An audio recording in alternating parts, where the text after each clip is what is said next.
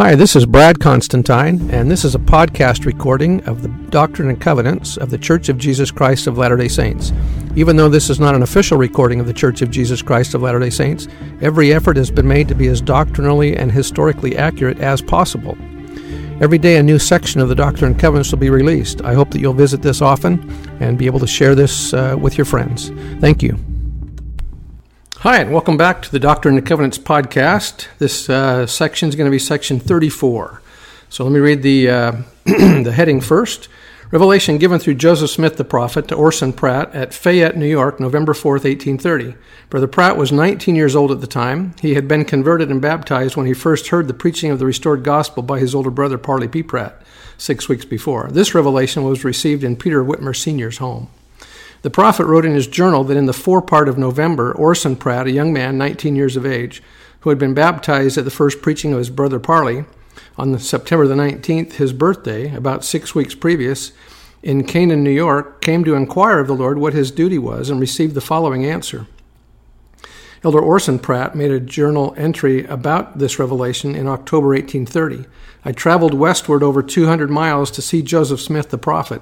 I found him in Fayette, Seneca County, New York, residing the, at the home of Mr. Whitmer. I soon became intimately acquainted with this good man and also with the witnesses of the Book of Mormon. By my request, on the 4th of November, the prophet Joseph inquired of the Lord for me and received the revelation published in the Doctrine and Covenants, section 34. So let's get into this, verse 4 or verse 1. My son Orson, hearken and hear, and behold, what I, the Lord God, shall say unto you, even Jesus Christ your Redeemer.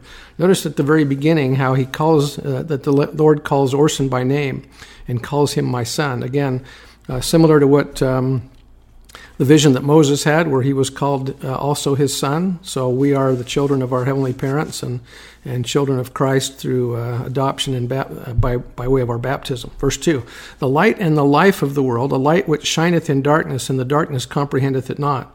Who so loved the world that he gave his own life, that as many as would believe might become the sons of God. Wherefore, you are my son. And blessed are you because you have believed, and more blessed are you because you are called to, of me to preach my gospel, to lift up your voice as with the voice of a trump, both long and loud, and cry repentance unto a crooked and perverse generation, preparing the way of the Lord for his second coming. At the time of his death on 3rd of October 1881, Orson Pratt had served as an apostle for more than 45 years.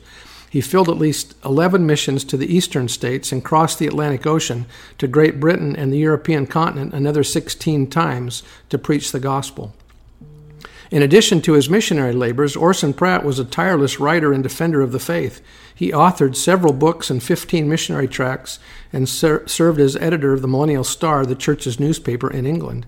He arranged the Book of Mormon and the Doctrine and Covenants in chapters and verses with footnotes and references and prepared the first American edition of the Pearl of Great Price for publication. Verse 7 For behold, verily, verily, I say unto you, the time is soon at hand that I shall come in a cloud with power and great glory.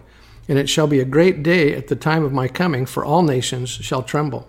But before that great day shall come, the sun shall be darkened, and the moon t- be turned into blood, and the stars shall refuse their shining, and some shall fall, and great destructions await the wicked. Wherefore lift up your voice and spare not, for the Lord God hath spoken. Therefore prophesy, and it shall be given by the power of the Holy Ghost. Of this prophecy, Elder Orson Pratt modestly observed, this was a particular point in the revelation that seemed to me too great for me ever to attain to, and yet there was a positive command that I should do it. I have often reflected upon this revelation and, have oft times inquired in my heart, Have I fulfilled that commandment as I ought to have done? have I sought as earnestly as I ought to obtain the gift of prophecy, so as to fulfill the requirement of heaven. And I have felt sometimes to condemn myself because of my slothfulness and because of the little progress that I have made in relation to this great heavenly and divine gift. That sounds like something we could probably all echo as we try to figure out if we've uh, fulfilled our patriarchal blessings, if we've maybe fallen short, but uh, here Orson's uh, encouraged to continue on. Verse 11 And if you are faithful, behold, I am with you until I come. And verily, verily, I say unto you, I come quickly. I am your Lord and your Redeemer. Even so, Amen.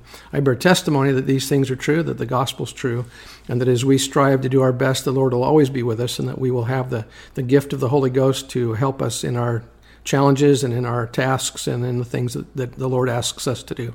I bear that testimony in the name of Jesus Christ. Amen. See you next time. Bye.